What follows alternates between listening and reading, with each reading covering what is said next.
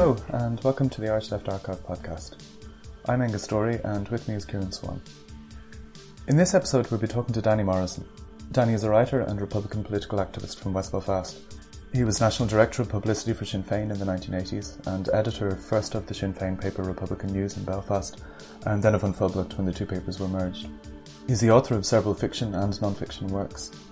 He is also Secretary of the Bobby Sands Trust and was Chair of the West Belfast Festival uh, Féile an Phobail until twenty fourteen. Danny was spokesperson for Bobby Sands during the nineteen eighty-one hunger strikes and subsequently called for a dual strategy of armed struggle and electoral politics in Sinn Féin. He was elected on an abstentionist ticket to the nineteen eighty-two Northern Ireland Assembly. In nineteen ninety he was charged and imprisoned in connection with the abduction of an I R A informer and released in nineteen ninety-five. His charges were later overturned in two thousand eight. Danny's books include Then the Walls Came Down, based on his prison letters, and the novels West Belfast, On the Back of the Swallow, The Wrong Man, which he later adapted as a play, and Rudy. He is also a regular reviewer and political commentator in newspapers.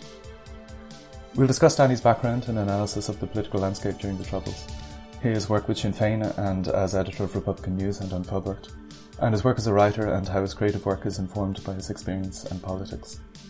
You'll find more information on Danny's writing and regular articles on his website at danny morrison dot com. You can visit the Irish Left Archive at left archive dot I E. If you're enjoying the podcast, please do subscribe if you haven't already done so. Um, and you can get in touch with us via the website uh, by email at contact at leftarchive dot I E or on Twitter at I E left archive. So thanks again to Danny for talking to us and thank you for listening. Funnily enough, just yesterday I was up in my loft going through old material and I found my diaries Uh, from the late sixties and the early seventies. And I, I found my diary from January nineteen seventy-one, which is fifty years ago. And on it, and I actually tweeted this yesterday, I, where I state that I would like to be a writer. I want to be a writer.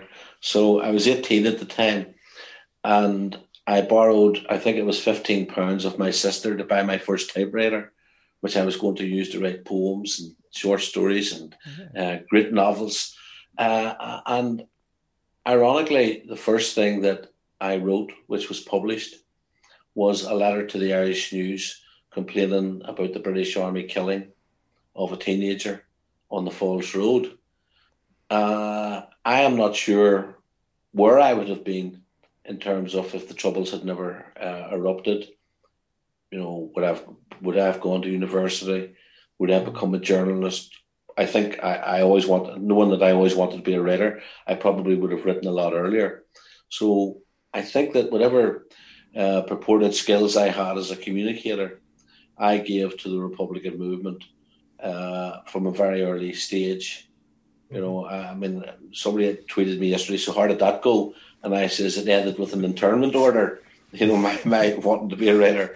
Uh, so I there's a, I have a sort of a split personality because when I write fiction, I try to ensure consciously, a conscious bias that I am not applying ideology to it, uh, which can spoil it. But at the same time, whatever skill I have as a as a as a writer, as a creative writer, as a fiction author, Uh, I think has also helped sharpen uh, how over the years I uh, approached politics, how I uh, presented politics. You know, from we were often banned from T V and radio, but I was, I mean, I was Bobby Sands' external spokesperson during the hunger strike and during the election of Fermanagh to Tyrone. So I did all of the, the broadcasts, the radio and television, the election broadcasts at that time.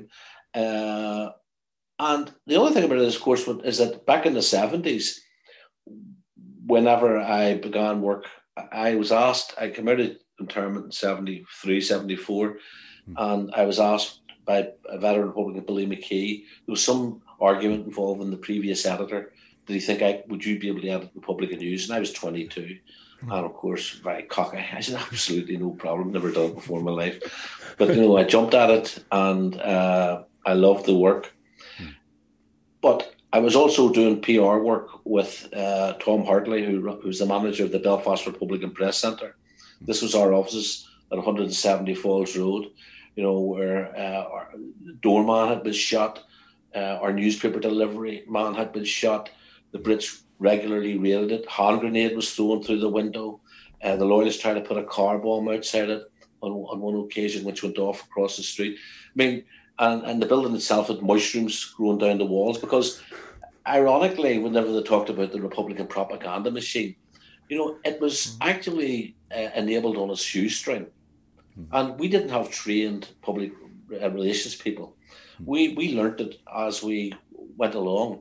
But back in those days, uh, although the Republican movement had uh, public spokespersons, like, for example, the late Maura Drum, mm. who was uh, assassinated by Loyalists dressed as doctors in the Mater Hospital in Belfast, or the late Dahi O'Connell, mm. uh, or Rory O'Brady, we did not use our own names. So if the Guardian came in to do an interview about what was going on inside Sinn Féin or the Republican movement or in West Belfast, I always give uh, a false name.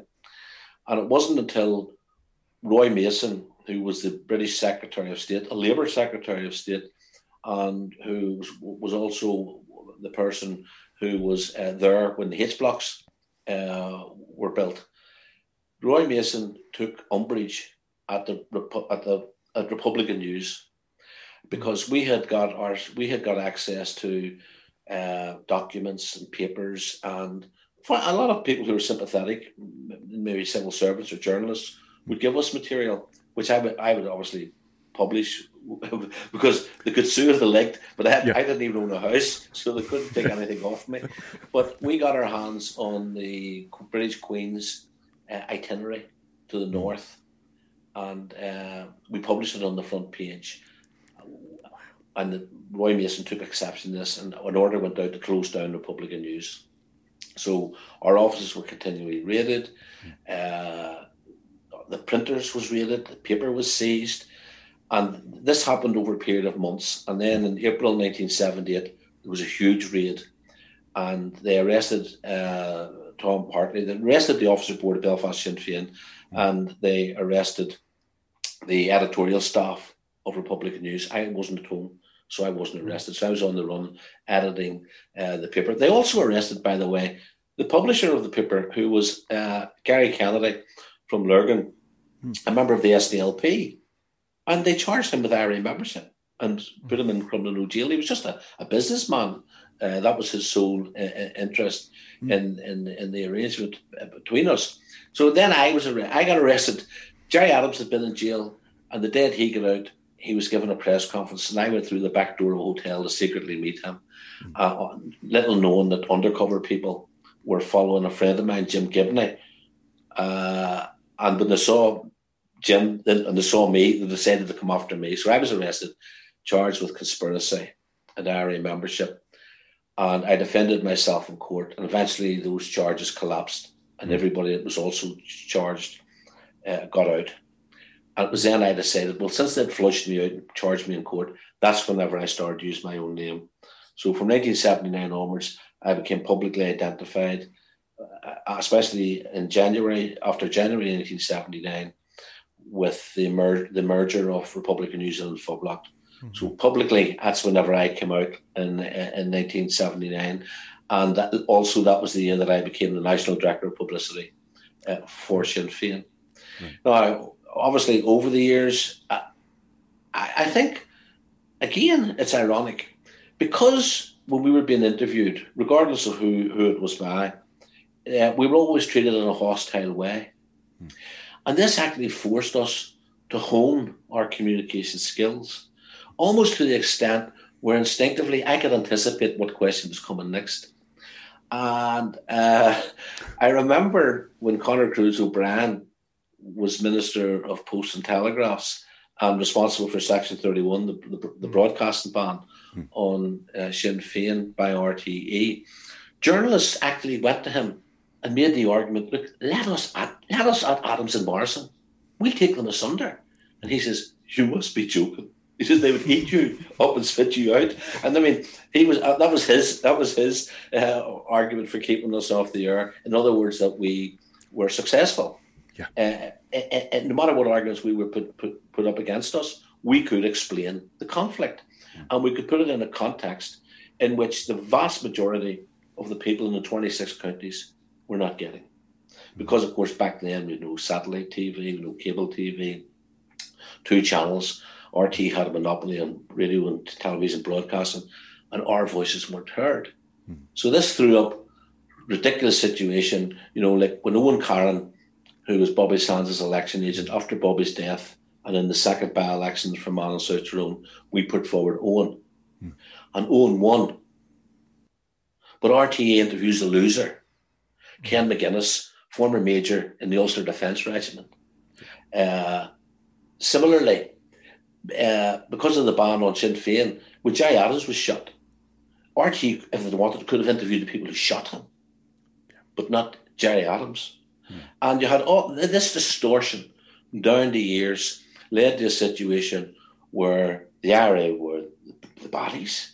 If we can't, if we can't hear Sinn Féin's voices and Republican voices, they must be really sinister. Uh, poor unionists, you know, they were misunderstood. Uh, they were, they became the victims. And the British Army and the British government were the people in the middle. They were trying to sort it out. Uh, they were the peacekeepers. And it was a complete and absolute distortion of the reality of life in Divis Flats, in South Armagh, in Tyrone, in the Bogside, in Fermanagh, in Ballyhigh. There was two, our experience was never depicted in the media in the South uh, to an extent that would allow people to understand what was going on and the parallels that were going on. And you had the situation where uh, Dublin governments very early on decided that it was in their interests to maintain the status quo, and that meant demonizing Republicanism, demonizing Sinn Féin. And yet here we were a situation, in a situation where if you, Frank Gallagher, who was the first editor of the Irish Press in the nineteen thirties, wrote a book called The Indivisible Island, about partition. And he came up with this very simple statement, which is so true. He says, six counties were sacrificed so that twenty-six could have their freedom. Mm. And that has been the way it has been ever, ever since. To the extent now, the amount of offence that is caused by Simon Coveney and others in the Irish government, where they go on television and they talk about Ireland this and Ireland that, and they're talking about the twenty-six counties. And then they say Ireland and Northern Ireland. You know, having, having themselves prospered and thrived as a result of I R A men and women fighting the Táin War or the War of Independence, going to jail, down on hunger strike, getting shot in the streets, getting executed. Though that all of that effort and that sacrifice was laid down because at that time, of course, the I R A was fighting in the north as well, what, what became known as, as, as the state of Northern Ireland. Mm. And they were all fighting for the same thing. And they were all fighting because they had attempted constitutionally to achieve peacefully home rule, which wasn't a sovereign state. Mm-hmm. It, home rule was uh, basically devolution that Scotland has, that Wales has. And that's, they were promised that. The, national, the Irish people were promised that. And on its third attempt, the third home rule bill uh, in, in nineteen, uh, it was eventually passed in nineteen fourteen. But in the run-up to that bill, it was thwarted. The democratic wishes of Westminster and the will of the Irish people was thwarted by the threat of civil war, by unionists setting up the first paramilitary, fascist paramilitary army of the twentieth century, the Ulster Volunteer Force, uh, by them the, the, the threatening the, the whole the threatening civil war in Ireland, unless the whole the whole of Ireland uh, did not get home rule. And what's interesting here is that the Ulster Unionist Party, I mean, it used to be the Irish Unionist Association, I think was the proper name of it. Unionists, business people in unionism, the big large landowners, in other words, the Protestant ascendancy, had no problem with the United Ireland as long as they were in control of it. And what we see is that with the extension of the franchise throughout the nineteenth century, and the establishment, for example, of county councils in the eighteen eighties and eighteen nineties, it's then suddenly that the unionists realise, hold on a minute, we're going to lose our uh, power here. if this democratic, this enfranchisement of people uh, continues. And it's then that the idea uh, forms around Ulster, Ulster uh, resisting, et cetera, and Ulster being a threat that would keep home rule out of out of Ireland completely. So this business that uh, it's what I'm trying to say is that this trend, this anti-democratic trend within the hierarchy of unionism, mm. persisted right throughout the twentieth century. So that at the time of partition, when we were sacrificed, you know, we were we were a majority, part of a majority in our own country, and then we're an artificial minority. Mm. And had the unionists at that stage, when they were handed power, shown any generosity or attempted integration mm. or attempted friendship, then we don't know if the outcome would have been different. Mm. All that we do know is what happened, is that they immediately began redrawing boundaries. They immediately did away with proportional representation. They immediately created from the R I C, the Royal Ulster Constabulary, the B specials, the A specials, and the C specials. Mm. They located all industry in unionist areas. Uh, they refused to build houses in nationalist areas. So that even though we were this artificial minority, we made up over sixty percent of the people who immigrated, who went to England, Australia, who went to North America. Our elected representatives occasionally tried to make the system work. So they went into the Belfast Parliament. And then when Stormont was built in nineteen thirty-two, they went into Stormont. And over a period of fifty years, they couldn't introduce one single piece of legislation on housing, on health, uh, on employment, on the location of industry, nothing. For fifty years, the only piece of legislation that the entire nationalist community had a say in, in the Northern Parliament, was an act for the protection of wild ducks. And that's the extent of what we were allowed to do. When I was a kid, I lived down the Falls Road, the Orange Order still marched on the Falls Road. They came up Broadway, turned onto the Falls Road. They put red, white and blue bunting across the road. They played God Save the Queen, and they marched into the church, and then they came out again after a service. And we stood there, didn't throw a stone, but we were vanquished. We were humiliated. We weren't allowed on Saint Patrick's Day to march into Belfast. We weren't allowed to go, we weren't allowed to go past Divis Street. And when in nineteen sixty-six... you know, whenever the, the south of Ireland was celebrating the fiftieth anniversary of the Easter Rising, mm. and we tried to do that in West Belfast, the government up here stopped all public transport, buses and trains from coming into Belfast to minimise the numbers. And then immediately after we celebrated on the Falls Road, loyalists killed two people. Uh, they killed uh, Louis Scullion in Clonard Street, and they killed uh, Peter Ward, who I later lived next door to his mother. He was seventeen years of age. So we paid for partition, and we continued to pay for it. And when we protested, using the example of the Black Civil Rights Movement in North America, uh, we were beaten into the ground.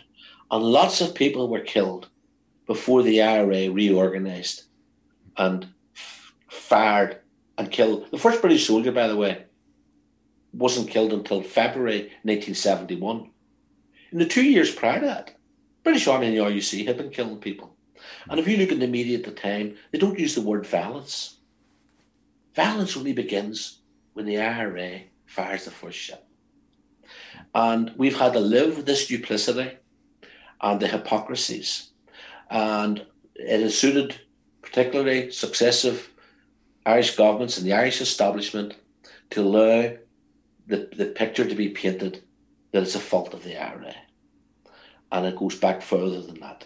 It's British interference in our affairs has distorted the political landscape. They were the ones who paid for, armed the loyalists, protected the loyalists was, and Stormont for as long as possible, until after Bloody Sunday it became impossible to do so. But even at that, and people need to remember this, the British government itself was involved not just in the in Bloody Sunday, but in secretly arming and running the loyalist paramilitaries. So whenever statisticians and historians and journalists look at the statistics of the Troubles and they say, oh, the I R A killed so many, so that makes the I R A the culprit.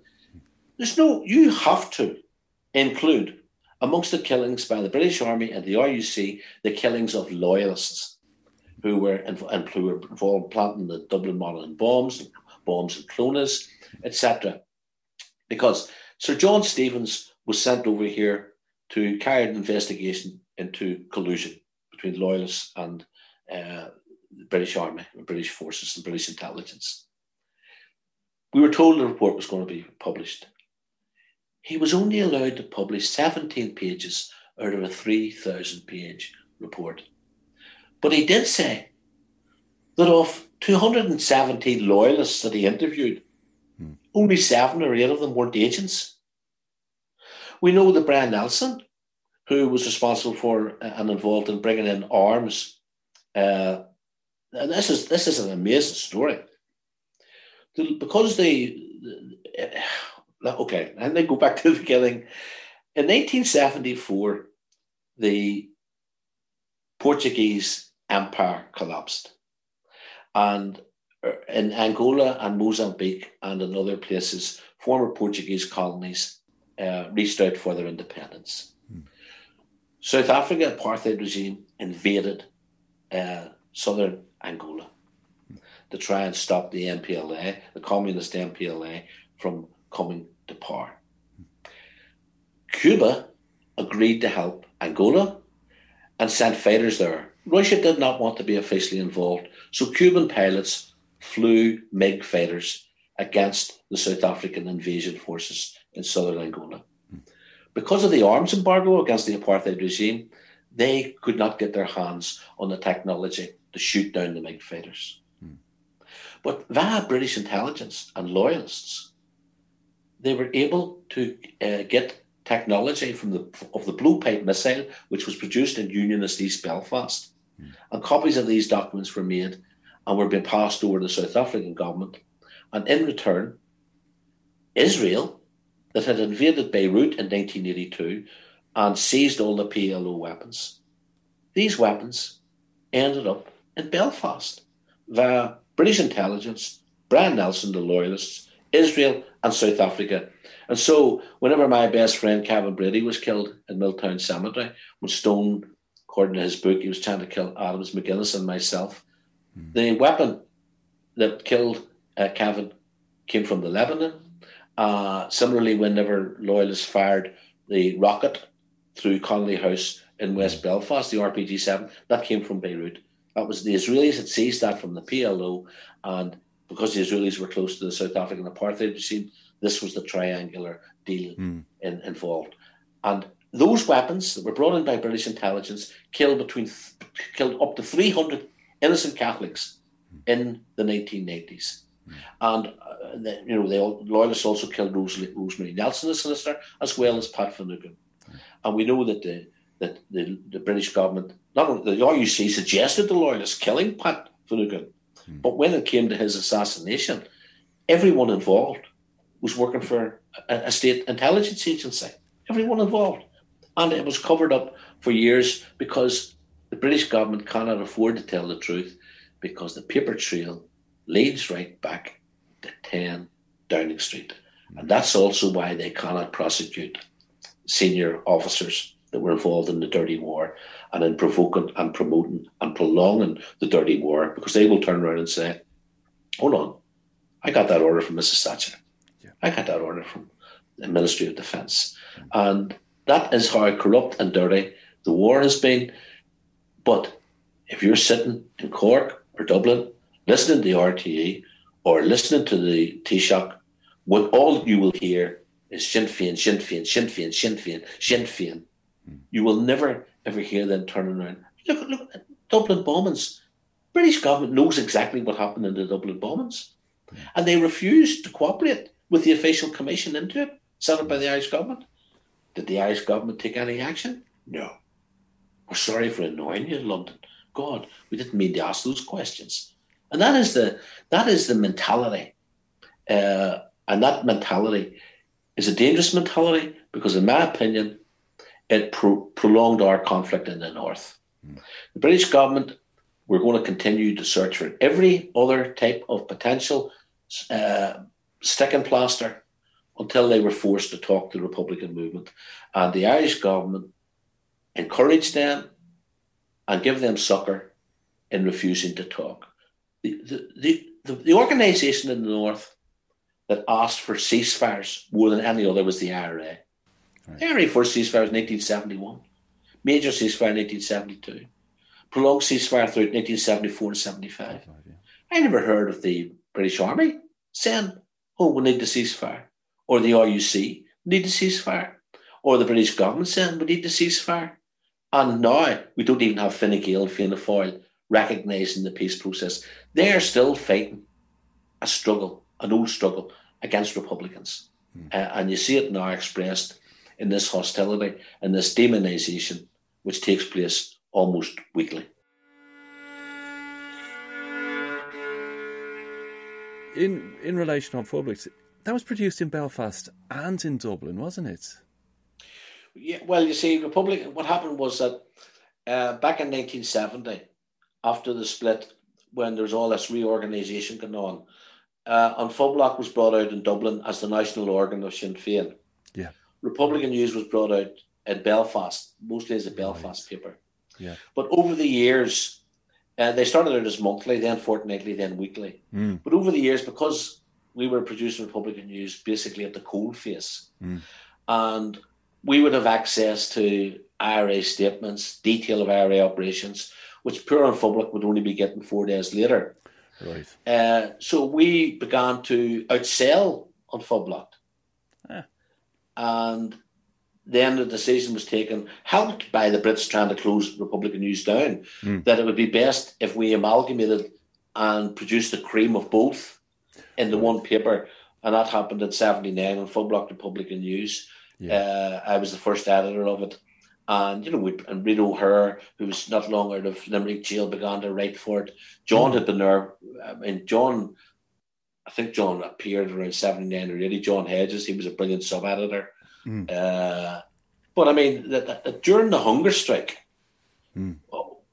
we were producing... We had a staff in Belfast, with an office mm. in Belfast, and some of our writers and our designer, Danny Devaney, came down to Dublin for three days a week, so they'd come down on a Tuesday. The paper would be finished literally at five o'clock on a Thursday morning. Right. Uh, it would go straight to Leinster Express to be printed. At the same time, the plates would be sent to New York so that the Irish people could use whatever they wanted in their paper, right. which was going to print later that day. Yeah. Uh, but, I mean, during the hunger strike, I mean, we our office was open for seven months in Belfast, and we slept on the on this floor in sleeping bags the seven months of the hunger strike, because we a lot of us doubled up as Sinn Féin press spokespersons as well as being writers. Yeah. Uh, but I mean, it was just a brilliant job they brought out, you know, uh, sometimes eighty-four page paper, yeah. uh, going out to every corner of Ireland, you know, va- with our own vans, our own van drivers. Mm. I mean, it was a little industry on its own. Did, and it really annoyed the establishment. I mean, every every Thursday afternoon, the British Embassy, a guy from the British Embassy came around to get twelve copies. Really? From, from forty-four Parnell Square. Yeah. And did you find you were disrupted um, both sides of the border um, or more, say, in the north or in the south? I mean... Well, the British Army could be quite aggressive and the R U C. And then there was this campaign to undermine the paper. You know, there had been attacks. I mean, when I was coming out of the office in Sevastopol Street one day, yeah. a, a guy at the top of the street o- opened fire, uh, and the office had been bombed, of course, on many occasions. And it was the same office where uh, an R U C man came in and shot dead three people on the ground That's floor. Right. Yeah. Came in to ask for Gerry Adams, and Gerry yeah. Adams, his office was above the this this office on the ground floor. Mm. Uh, no, that I mean the. the I mean, I'll give you one example. Dessie O'Malley, who was either still in Fianna Fáil or maybe had moved to P D, there was mm. an argument going on in Leinster House. And during a debate, he turned around and says, let's face it, the I R A called the shots. Right. So so we decided to put on the front page, I R A calls the shots. The Spicer Branch arrested one of our p- paper sellers in Cork mm. and charged him with I R A membership on the basis of having a poster of that front page, and he did three years in jail. Wow. You know, that's the type of thing. There was this ongoing censorship, yeah. uh, uh, uh, you know, and then there was also ongoing rows over extradition as well. Mm. There's a famous incident when they were uh, trying to arrest Evelyn Glenholmes mm. when one of the extradition warrants had expired, and they followed her around Dublin. The guards hijacked lorries to block roads to try and hold on to her, to, to send her to England. And in fact, outside British Home Stores, the guards fired over my head. The guard and the detective, plainclothes guitarist, opened fire, and I was challenging him.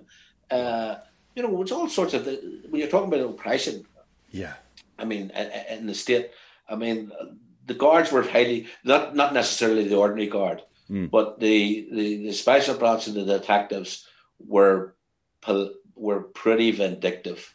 Mm. I was at, I remember uh, challenging two of them in a bar at the All Ireland Fla down mm. in, in Listowel.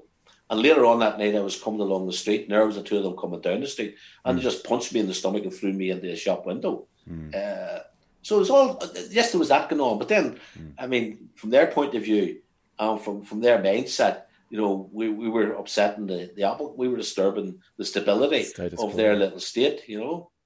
How much influence did you get from other publications during that time, or did you tend to kind of go your own path? I mean, like, for instance, it moved from the Green and Harp masthead in the late seventies through to the Red masthead. Was there a sense of you were taking on influences from other areas? Well, I mean, I, I think it was the, the, change, the suggested change of colour came from McTimothy. It didn't matter to me because I was colourblind and I didn't know what colour it was. Right. You know? uh, but, I mean, there was, I mean, there was, yes, I mean, we had editorial meetings where people would say we should be doing this, we should be doing that, churning out new ideas. You know, we started to review uh, plays as as uh, uh, um, uh, non or sorry fiction as well as, as non-fiction, and of yeah. course we had a we had our own uh, cartoonist Brad Moore, yeah, uh, comic cartoons okay, which were really cutting and yeah. uh, well, you know, really advanced uh, at that stage. Uh, you know, in terms of the, in terms of their sarcasm and yeah. and, and his, his, his black humour, and also we had John McGuffin, uh, who's former member of P D. You know, mm. he wrote the the Brigadier column. Yeah, where every week he would he'd be naming all these cops and Brits that had been suspended or suspected of being involved in loyalist activities, but he had read it in a way from that he was appalled that this was happening to his men. Right. You know, the state should leave them alone. You know, they're only doing their duty, killing Catholics. You know, right. It's really black, black, black humour. And you did, you did one column yourself, didn't you? Briefly, I think in the mid eighties, is that right? Um, Liam O column. That's I it. Did. After yeah. after Mick Timothy died, and Mick had a, he had a, he had a, a column called uh, I think it was the Kevin Burke column or Kevin at the back. So I did the Liam O column. Right. For a while, uh, for maybe two years. Do you think, um, with An Phobail in the eighties in particular, was there a sense of trying to lay the ground for a broader engagement, not just obviously politically or covering the conflict itself, but in terms of the cultural angles as well in, in this area as well? Was that something that when you became editor you felt conscious of, or was that oh, something well, that, that developed, would you say? No, no, no, no. That was a conscious decision. Uh, I mean, we, back in the seventies, it's interesting here how it developed. During this, the I R A ceasefire in nineteen seventy-five, mm. uh, in order to minimise conflict, there were a number of what were called truce incident centres set up. And they, they had a hotline to the N I O. So, for example, if the British Army came into the Falls and raiding houses or opened fire on somebody, there would be a way of phoning up the N I O and complaining. Similarly, if they, they would phone up our office and say, we we strongly suspect there was an I R A active service unit moving weapons at Ballymurphy, right, blah, blah, blah. Mm. Now, when that collapsed, of course, the British government came down heavy on top of the Republican movement. Mm.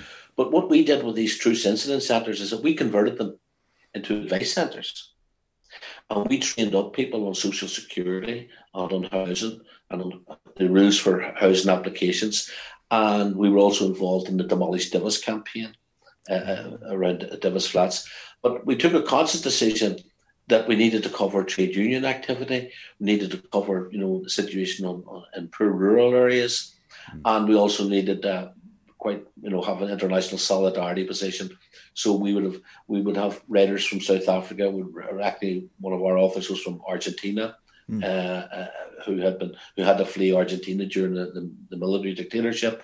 And I remember also opening up the pages for discussion, and we had like on feminism. I mean, we called for divorce before anybody else. We were covering gay rights before anybody else. Mm. We had, I remember, like weeks and weeks and weeks uh, of, of of letters, pages on the women's room by Marilyn French. Uh, mm. You know, so we were involved in all of these sort of debates, probably ahead of Sinn Féin in a way. Mm. I mean, there was more, uh, but that, that that that was okay. I mean, b- back then, you know, Sinn Féin was uh, was out supporting prisoners, out supporting Uh, marches and campaigns, et cetera, and hadn't fully developed into an electoral party mm. uh, because we were also, at, at that stage, we were an abstentionist party in the twenty-six counties. And I suppose the fertilisation of all of these ideas and listening to people and churning it out and, you know, go to the pub after a, a meeting and talking more about it and developing ideas, it became quite clear to me, uh, I, I can't put my finger on it, but it became quite clear to me that this theological position that the Republican movement had about the illegitimacy of the twenty-six county state mm. uh, was all well and good theologically. Mm. But the fact of the matter is that unlike the North, where the nationalist community was completely alienated from the state, majority of people in twenty-six counties considered the institutions of the state as legitimate. Mm. And unless we engage with that reality, yeah. we were not going to develop. Now, that meant overthrowing, you know, a very uh, sacrosanct principle on abstentionism mm. with regards to Leinster House. And, and that was the first, well, I, if I go step, step back a bit, I mean, we were quite hostile to electoral engagements as well. And that and, and the whole problem of constitutional politics is mm. that the history of the Republican movement is riddled with examples, including from the officials in nineteen sixty-nine seventy, whenever they wanted to drop abstentionism, not just towards Leinster House, but yeah. which would have been anathema to me, Westminster, and also to Stormont at that stage, which was still run by the exclusively one-party state Ulster Unionist Party. So the, the election of Bobby Sands in Fermanagh, South Tyrone, we missed out also. Uh, because we had a policy of not contesting local government elections. Mm. Bobby Sands was elected on the ninth of April, but a month later there was going to be local government elections in the north, from which our constitution forbade us to participate in. Yeah. But there was a huge vote there, so therefore you saw you saw councillors from the Irish Independence Party getting elected, uh, mm. Fergus O'Hare from the P D in West Belfast, two P Ds in West Belfast, two I R S Ps in West Belfast. So we realised here, you know, there's huge potential here. And I'll tell you something else. I had always been working under the assumption that the S D L P were doing constituency work. Hmm. And it wasn't until, like, for example, I, I stood in Mid-Ulster and I got elected to the Assembly in Mid-Ulster yeah. uh, uh, back in the eighties. As soon as we, as soon as we started opening these advice centres, we realised the S D L P had been doing nothing because they had a monopoly. There was no competition. They could do what they like. They were getting elected in perpetuity, and uh, so we we, we we we opened up a you know we were a real oppositional alternative for the nationalist community, mm. but also of course there was a problem, and that I knew I experienced this when I was out canvassing. That I remember a, a woman in Strabane, in Ballycogan Houses, she said, "I love to see you on T V and radio. I, I, I know you really articulate and defend what we stand for, but son, I cannot stand those bombs, and I will not be voting for you." Mm. So it was quite obvious that that you know that there was a ceiling on the support for Sinn Féin as long as the I R A's armed struggle uh, was was taking place. Mm. Now, of course, all of these battles uh, and debates we try to cover in an unfoblocked. Mm. Especially the abstentions debate, because we knew we knew how sensitive it was to the likes of Rory O'Brady and Dave O'Connell and others, and we were hoping there would be no split, that they, mm. that they would stay in and go with the majority. But it was too much for, for old Rory and, and for what he had stood for and believed for, for decades. Mm. But we had to sustain that loss uh, in order to, to build the party. And it was many years before Keeving O'Quillan uh, got elected for, yeah. to, for Cavan Monaghan. But when you look at that extraordinary journey from Bobby Sands being elected M P for Manasouth Tyrone mm. forty years ago this year, to the, the, the extraordinary situation where, in a poll in today's Belfast Telegraph, Sinn Féin is the largest party in the north. Yeah. And if there's an election tomorrow, Michelle O'Neill would be First Minister in the north. Yeah. Uh, and if you go back when the U U P, the D U P, wouldn't sit in studios with us, yeah. when our councillors got up to speak in the City Hall, they spread air fresheners at them or they blew horns to drown them out. Uh, and by the way, when they refused to sit in the studios with us, the studios went along with it. They they put us out, even though there was no Section thirty-one in the north. So we've had, uh, you know, a, a tough battle and a tough struggle on our hands. But we're also, you know, have been involved in our, our political development, our radicalisation. You know, the radicalisation is originally there when you read Connolly or, or Liam Mellows. You know, it's it's there. It's already, they've already experienced it. They've already handled it. They've already set down principles which one can uh, adopt and amend and continue to use. You know, when Liam Mellows uh, predicted what would happen in partition in the Free State, how it would develop, how it would become, you know, uh, this petty bourgeois, inward-looking uh, state. And Connolly, of course, got it right. Car- carnival of reaction. That's how he described how partition would affect the north and how the, the unionists uh, would behave. And they, they got it right. So using and building on that, I mean, I remember, strangely enough, it, it didn't come from Republicans, but I had uh, uh, Tom Hayden, who was an Irish uh, uh, American radical student back in the sixties. Mm-hmm. He was in, he was involved in in, six, in sixty-eight uh, whenever the... the riots took place, the police riots took place at the Democratic Convention, and he was involved in the anti-war movement. And he, he was over here in nineteen seventy-six, and he had been to Vietnam several times, and of course his, his wife Jane Fonda had been demonised as Hanoi Jane by the right, right wing in, in the States. And he was talking about struggle, and he was actually mentioned to me Antonio Gramsci uh, and, and how he had developed struggle where you have... in society, you know, you have people who are teachers, who are trade unionists, who are musicians, who are young, who are old, who are pensioners. And all of these people come to think in a certain unified cultural way. And that's a revolution in itself, which can overturn society from, from within. Not doesn't necessarily have to be uh, the storming of the Bastille. You know, so all of these ideas, you know, help fertilize uh, our development, our ideological position. My, my politics are dead simple, extremely simple. I, I want a society where wealth is moved away from the rich towards poor people, and that's it. Uh, and that and, and that means, you know, in health, education, mm. opportunity, all of those things. And that's mm. because nobody needs. It was Leo Tolstoy wrote a story about, you know, how much land does a man need, and this guy. The devil says, what do you want? He says, I'll have that, I'll have that, I'll have that. And he runs around and it's never ending. But when he dies, all he, all he needs is six foot by three foot. And similarly, you know, what do wealthy people do with all their billions and their millions? It is obscene. It is gross. It is not the use. And by the way, there's no way could you or I earn that. We couldn't go out and dig roads and be millionaires after twenty-five years. Mm. So... the way wealth is generated, all that has to be examined. So my, my and, and Sinn Féin, particularly in the twenty-six counties, it's, been, it's produced brilliant, brilliant spokespersons. I mean, I remember young David Cullinan. He was, I mean, as a teenager, you know, coming to meetings, and uh, after one meeting we did about the hunger strike, uh, uh, was it in Cork or Waterford? I can't remember where. Mm. These people have been have been there watching, and they have been. Uh, independent-minded enough to see through the propaganda and to see through the demonisation. Another thing that I uh, am engaged in, and I think is very, very important, is for young people to come north.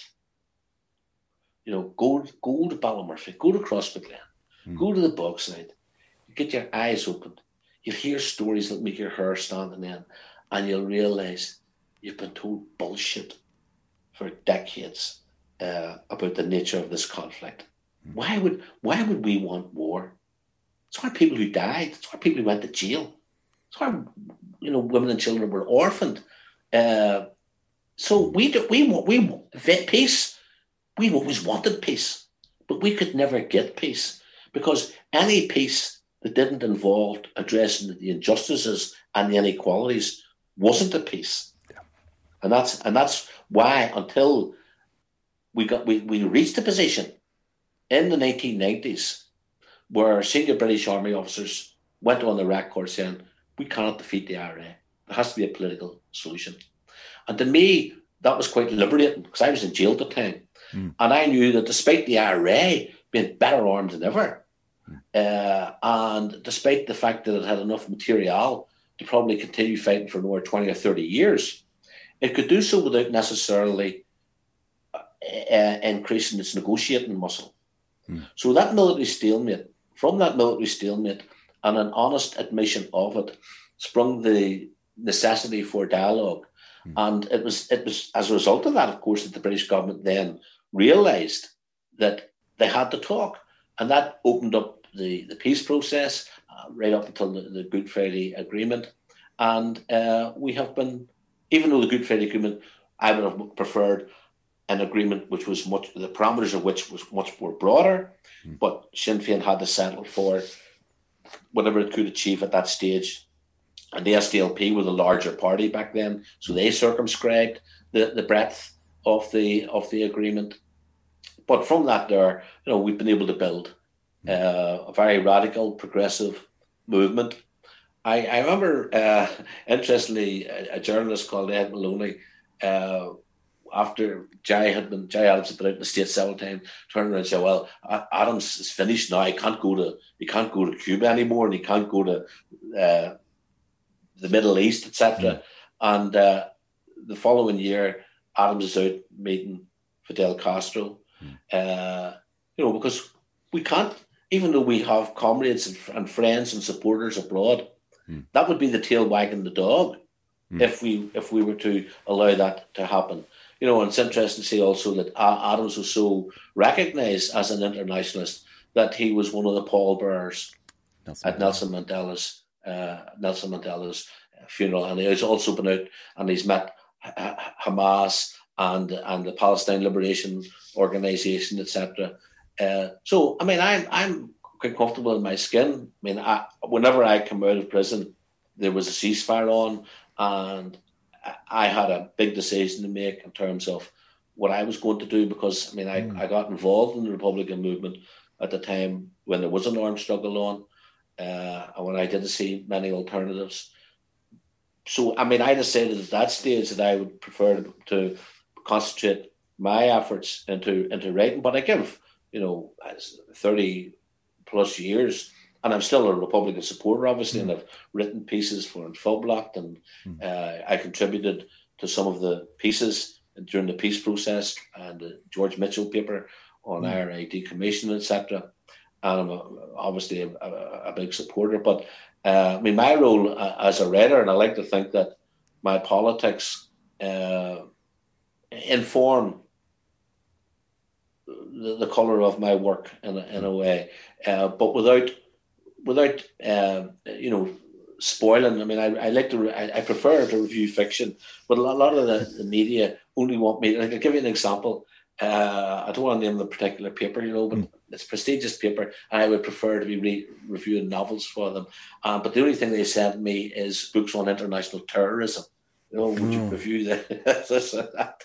Because you're pigeonholed, you see. Yeah. Uh, and that's it. And I and I can't complain about that in a way, because I'm I'm partly the author of of, of that perception yeah. of myself.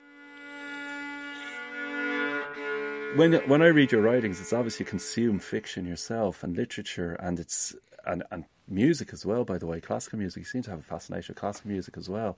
And you consume these things, and you obviously want to get it back out there again. I mean, would you say that's true? Like, you're... Yeah, I mean, I, I mean, obviously, I mean, I'm, I'm reading. I mean, I have to read. I have to review books, and I'm also this year, especially. I mean, I've been involved in uh, re-editing a lot of Bobby Sands' material for the fortieth anniversary of the hunger strike. We've just finished as editor, and for the first time since June nineteen eighty-one, uh, I, I, we got copies of the from the National Library, where the archive is held, photographs of Bobby's uh, prison diary.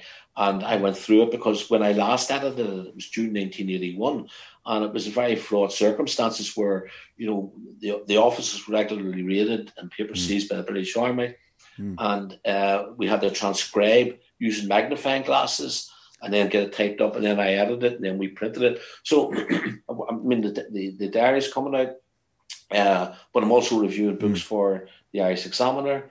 Mm. I'm also... Uh, writing my own material, fiction stuff. I, I've just finished editing a brilliant book, which should be out in a month's time. It's called six thousand Days, and it's by Jim Jazz McCann. It's about the seventeen years he served in, in jail. He's from West Belfast. He's a he's a principal of a school now. But, I mean, he, he was on the blanket. He was on the escape. Uh, and it's just a brilliant, brilliant, very a personal view of what it was like in the blocks, mm. uh, you know, with people like Bobby Sands and, and Joe McDonald, who Joe McDonald comes across incredibly, mm. uh, very emotionally uh, in that book. So I've just finished editing that book. And so I do a lot of a, a, a lot of stuff. But, I mean, one of the pieces I, I really enjoyed writing was for Lyric F M. Mm. They asked me to write five short stories for a slot called The Quiet Quarter. Right. So I was able to I was able to to get my classical music pieces in, right. along with along with uh, stories, and one of the stories I told was about Vivaldi's Four Seasons. Mm. Back in seventy, seventy-one, my best friend was a lad called Jimmy Quigley, mm. and Jimmy was uh, shot dead during a gun battle with the British Army when he was eighteen. But Jimmy and I, before we went out to the dances, Uh, there was a T V series on uh, called Casanova. Right. And the reason why we loved it was because there's so many scenes of naked women in it. You know, we're seventeen, eighteen years of age. Mm. And then we would, we would always wait until this show was over, and it would be late for the dance. And we always had a wee couple of glasses of Monday's wine right. before we went to the dance. And uh, but the music used in Casanova starred Frank Finlay. I think Dennis Potter actually wrote it, adapted it for television, but the music used is from Vivaldi's Four Seasons. Right. So I, I, I, I, I that was one of the pieces. Brilliant. But then another, another piece that I used in that, which is really sad, was uh, about a girl called Julie Statham, and her boyfriend, and his brother, and his father, loyalists burst into their shop and shot them dead in uh, just outside Dungannon. When I, this is the nineteen nineties when I was in jail, and her and her, bro- her boyfriend Damien had been to Paris the previous month, and they were deeply in love. I mean, she, they were eighteen years of age, and looking forward to university. And she wrote this death notice in the Dungannon Observer. And it was heartbreaking. And she called she called Damien, uh, you were my Claire de Lune. Oh. And a month later, her father came into her bedroom and she'd killed herself. So I wrote a piece around that. And of course, each of my stories ended with a piece of classical music. And that story ended with with uh, Claire de Lune by Debussy. Mm-hmm. So, I mean, I, I, I mean, obviously, I try to combine uh, my interests and get them across, and encourage people to encourage people also to to. I mean, I'm always putting up on Twitter uh, the most recent book that I've read, and mm. encouraging people to, to, to read particular books. Do you feel that sometimes that you want to uncouple the your fiction writing from the political, or or?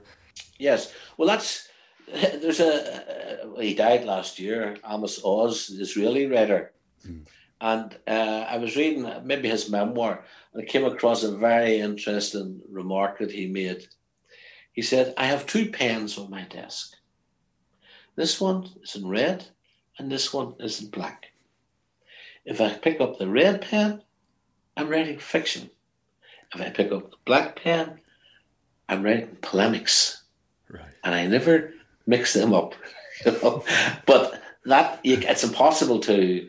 I mean, any book that you read, I mean, you look at the recent controversy, the woke controversy, you know, where uh, people are trying to ban Gone with the Wind uh, from the syllabus in the States, mm. and also To Kill a Mockingbird, mm. because of its uh, depiction of, of, of black people, or at least were, were one of the characters. Uh, so people who write at a particular time, uh, the culture and the subconsciousness of that age is going to make its way into your works. Like, mm-hmm. for example, I mentioned at the outset there, the diary that I came across, mm. right? I also, flicking through it, Jimmy and I left these two birds home, right? I mean, what yeah. were they, crows or ravens? That's the way, that was the language in nineteen seventy, seventy-one. We yeah. called girls birds. I mean, yeah. I was appalled to see it, you yeah. know? Now, but if I was right, if, if you were writing Uh, a novel mm. uh, about that, do you do you suddenly now use modern terminology, mm. or do you, for to be authentic, do you use the mindset that existed at the time? Mm. And I think I would have to bow to the mindset that existed at the time, and uh, be confident that to the modern ear they would be able to discern, you know, yeah. what what was going on uh, in reality. So. Uh, I, I probably, whatever uh, literary skills I have or literary tricks I have, probably do play a part in the polemic that I write and how I write it and how I depict it and how I use logic within a particular article. Uh, and at the same time, I, when I first wrote West Belfast, which is my first novel, published in nineteen eighty-nine, mm. I mean... people like Fintan O'Toole in the Irish Times accused it of sexualizing violence, and and and and I actually thought that one of the main themes running through it was a pacifist theme from one of the the the, the, the main characters. Hmm. But I suppose as a result of that criticism and other criticisms, one is a wee bit more mindful hmm. when now writing fiction. Uh, so it's I think that criticism can be. Criticism can be uh, helpful, mm. it can be productive, it can be positive, but of course, I, I am uh, all, a lot of my reviews of my work are treated ad hominem. Mm. Now, let me give you an example.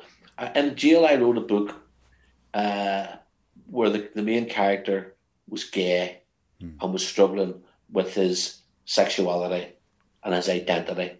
So I decided. Because I know Belfast, I would write it in Belfast in the nineteen nineties, using the geography of Belfast, mm. but the assumption being that there was peace in nineteen twenty-one.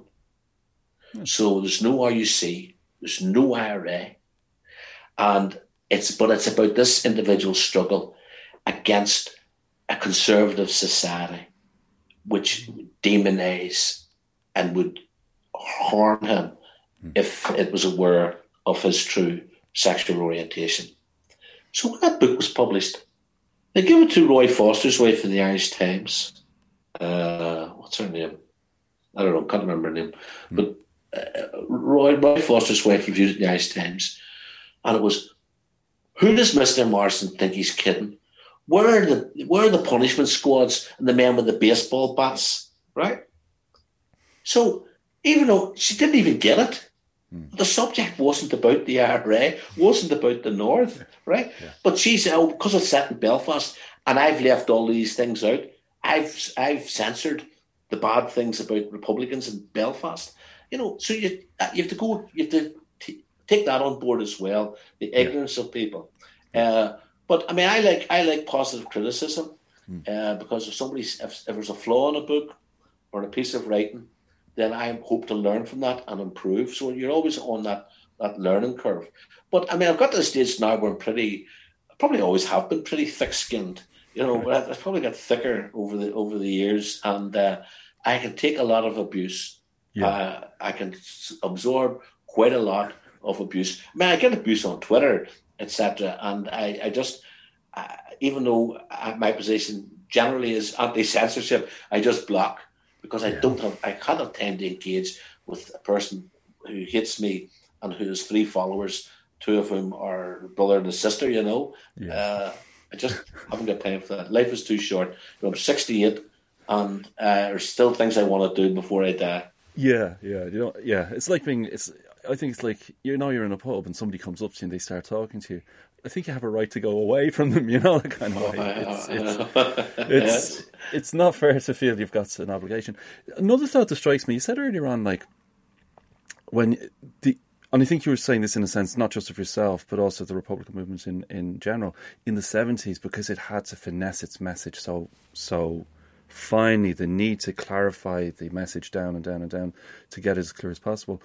Do you think in your writing and in your approach to writing fiction, uh, has that did that have a, a very specific influence on you? I mean, would you have said that when you started writing, did you find some of that mentality came in, or did you try to move away from that and maybe become more florid in your writing, more descriptive? Or oh no, there's no doubt about it. I mean, the motivation for writing West Belfast was twofold. Mm. Uh, I, I wanted to see if I could write.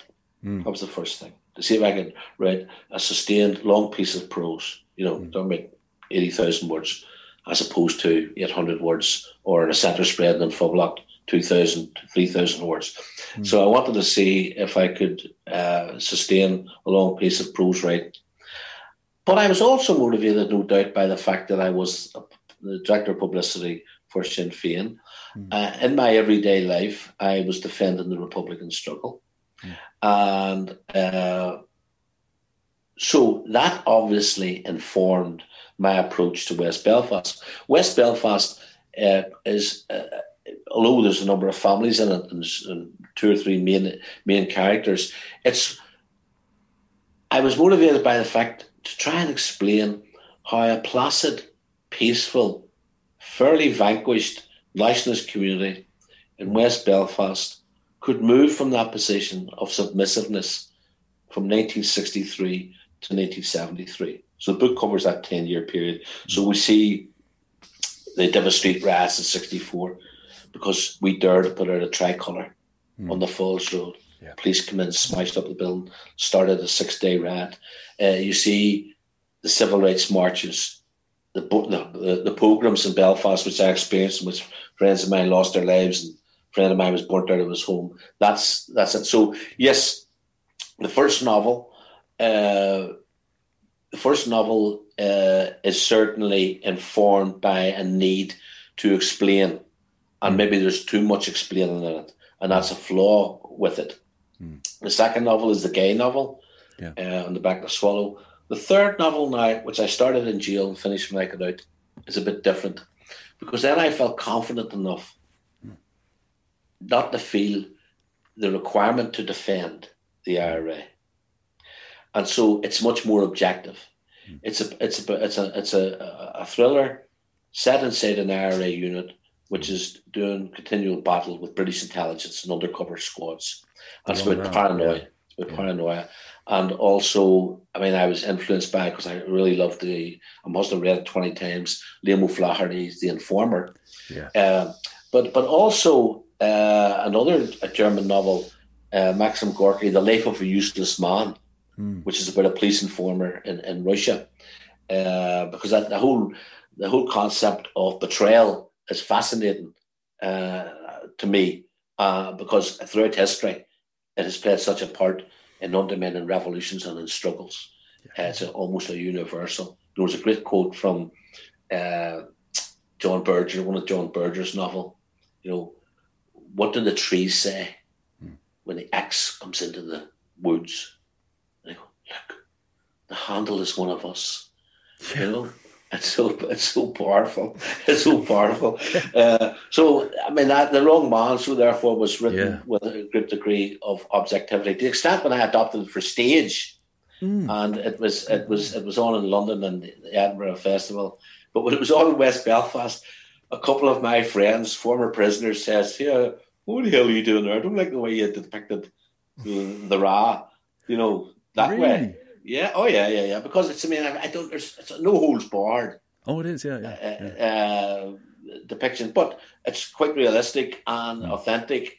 Mm. And at the same time, I wanted to see. The challenge to me was to see if I could write a book about an informer. An informer put me in jail for eight years. Yeah. If I could write a book about an informer, which was slightly sympathetic to the informer, yeah. you know, to, to let us see the problems that he was and the dilemmas that he yeah. faced and how he resolved them. He couldn't resolve them and he was yeah. weak, et cetera. Yeah. Uh, then my, my fourth novel uh, was an adaptation of a Hermann Hesse novel. From Hermann Hesse wrote a novel called Knoop mm. about a, a tramp in Germany.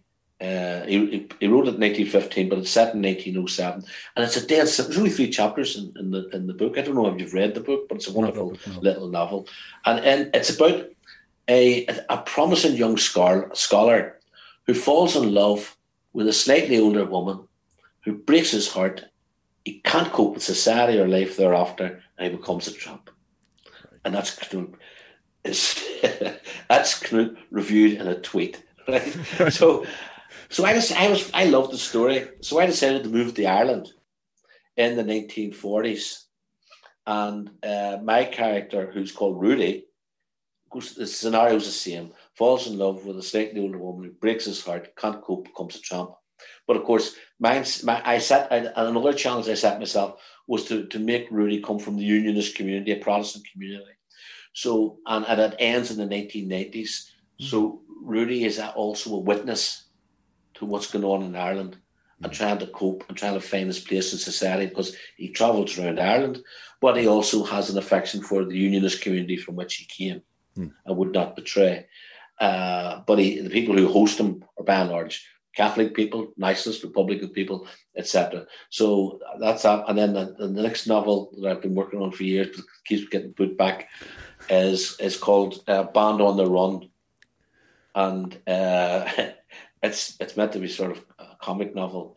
It's uh, about a guy who is, again, he's from the Shankill Road, married a Catholic back in nineteen sixty-nine, lived in nicest West Belfast all his life, mm. wakes up one morning and tells his wife he's going to do what he always wanted to do. And she says, "What's that? Go back to your mother?" He says, "No, I'm going to form a pop band." Right?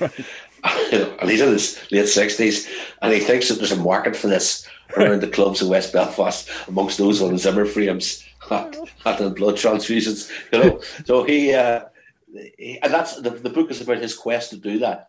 I remember telling Ronnie Doyle about it, and he turned around and says, "Oh, it's the commitments for pensioners." I says, I says, "Well, you could say that, yes, but I haven't got it finished. That's I've just brilliant. finished the play. I've just yeah. finished the play." Called The Cake Song, right? And uh, many years ago, a D J, a D J, a local D J and photographer from Downtown Radio called Bobby Hanvey mm. wrote a book called The Mental. It's a semi-autobiographical novel about his time as a psychiatric nurse in Downshire Hospital. Mm. So he gave me permission to adapt it for stage, mm. and uh, but there wasn't enough material in the book, so mine was off in a completely different direction. Although it's inspired by his book, so I finished that play. And uh, and I wrote another play about an old people's home, but there's too many actors in it. And the Arts uh, Council and other bodies cannot afford stage plays which don't have more than one person in them, right? So economics is driving down art and determining culture, yeah. et cetera. In this play, it's set in an old people's home. You know, there'd be about seven or eight actors, and yeah. there's just no way can they be afforded. So right. I don't know what's going to sit. It can gather dust until really? people so... are prepared to act. People are prepared to act for nothing or pay. And, and was, this, was this pre-COVID? I mean, like the fact there was this limitation on the number of actors, even just pre-COVID. Oh no, no, no! It's just it's going back years. Really? It, whenever, yeah. whenever my play went to the Edinburgh Fringe Festival, oh. I think it cost ten thousand pounds for a month. For the six actors and the lighting guy and the director, a brilliant woman directing, who's mm. now considering directing my, my, my... But the play that I've currently wrote, called The Cake Song, mm. is uh, a one-person show. Oh, right. So yeah. it's, it's it's economic. So hopefully, uh, if all goes well, it will. It might be on Féile an Phobail this August, the West Belfast Festival. Mm. Uh, but it's ninety-nine percent finished. uh, and we'll be able to polish it up. We're ongoing Zoom meetings to, to get it perfect for stage. Have you found the last year fruitful? Or I know some people kind of don't feel terribly creative when they're stuck at home for a year. I've I've, I've had no problem with, uh, with uh, as I said at the outset, I'm used to being locked up, so it's not a, it hasn't been a, it hasn't been a challenge to me. But I, I can understand how it would drive many people crazy. Mm. Uh, but I can I can lose myself and work for hours on end, mm. you know, maybe nine ten hours at a time, and uh, and then just like the flop in front of the T V night. Féile an Phobail is another aspect of your cultural work as well, actually. I mean, you're one of the founders, aren't you? And are you currently chair of it at the moment? No, no, no. I, I, I gave up the chair. I was I was chair for eleven years. But yeah. I was there when it began in nineteen eighty-eight. It was an idea proposed by Gerry Adams in response to the... Uh, we had a number of incidents, and I mean, I'm sure you probably remember, maybe the younger oh, yeah. listeners don't, but Uh, three three people from West Belfast, uh, uh, Sean Savage, Raid Farrell and Dan McCann, mm. were shot dead by the S A S in Gibraltar. Their funerals came back, and when we were burying them, the funeral was attacked mm. by a loyalist called Michael Stone using weapons supplied by British intelligence, as I mentioned earlier, mm. and he killed a further three people and seriously injured a twenty-nine. One of the people he killed was my best friend, Kevin Brady. Mm. So at Kevin Brady's funeral, as we're coming down the Falls Road, three days after Kevin's been killed at a funeral, a car speeds towards us at high speed. Mm. Two guys with long hair, plain clothes. Mm. Uh, people are screaming, it's a loyalist against another. Even Eamon Malley, a local journalist, said, it's happening again, it's happening again, live on air. And uh, the car got trapped between black taxis because Kevin, my friend who had been killed, was a black taxi driver. The black taxis were there as, as, as a court, part of the cortege as an honour to him. Car got trapped. The driver jumped out, fired shots into the air. The two of them were overpowered. They were stripped, badly beaten, taken away, and the I R A killed them. Now, when the I R A searched them, they came across documents on the passenger that said that he had been in, recently in Hereford. And Hereford is the village in England where the S A S are based, mm. who killed the people in Gibraltar. But there's also a village in Germany called Hereford, where the British Army, the people who are look after British Army aerials and barracks are based. Apparently this is where this guy came from. But when they when they when the when the I R A had them, they thought they had two S A S men. Anyway, it went out across the world that West Belfast were savages, mm. uh, and nobody placed it in context that there was panic, that we thought we were being attacked again. Uh, and yes, the two soldiers and the British Army, by the way, have never been able to explain what they were doing there. I mean, the funeral route was advertised. The whole road was sealed off. They had two opportunities. When people, vigilantes in front of the funeral, waved them in the side streets and they accelerated into the crowd. So as a result of that demonisation, Gerry Adams says, look, we need to show the positive side of this community, the creative side of this community.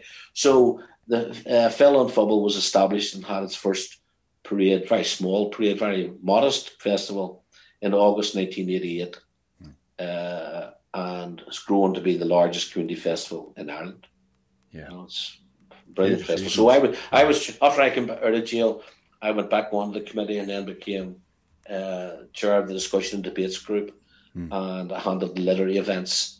Uh, and I, I was chair until I don't know four years ago, but I, it was taking up a lot of my time. It was voluntary, mm. and I and and I'm not, not getting any younger, and I wanted to do a lot more writing, so yeah. I left. But I still, I still handle what's the. There's an event called Scribes at the Rock, mm. where we've got three writers uh, doing readings, and we've had that's a brilliant event. Uh, and we've had people like Seamus Heaney. I interviewed Seamus Heaney uh, just before he died, and mm. we've had you know Roddy Doyle's been to that, Pat McCabe's been to that.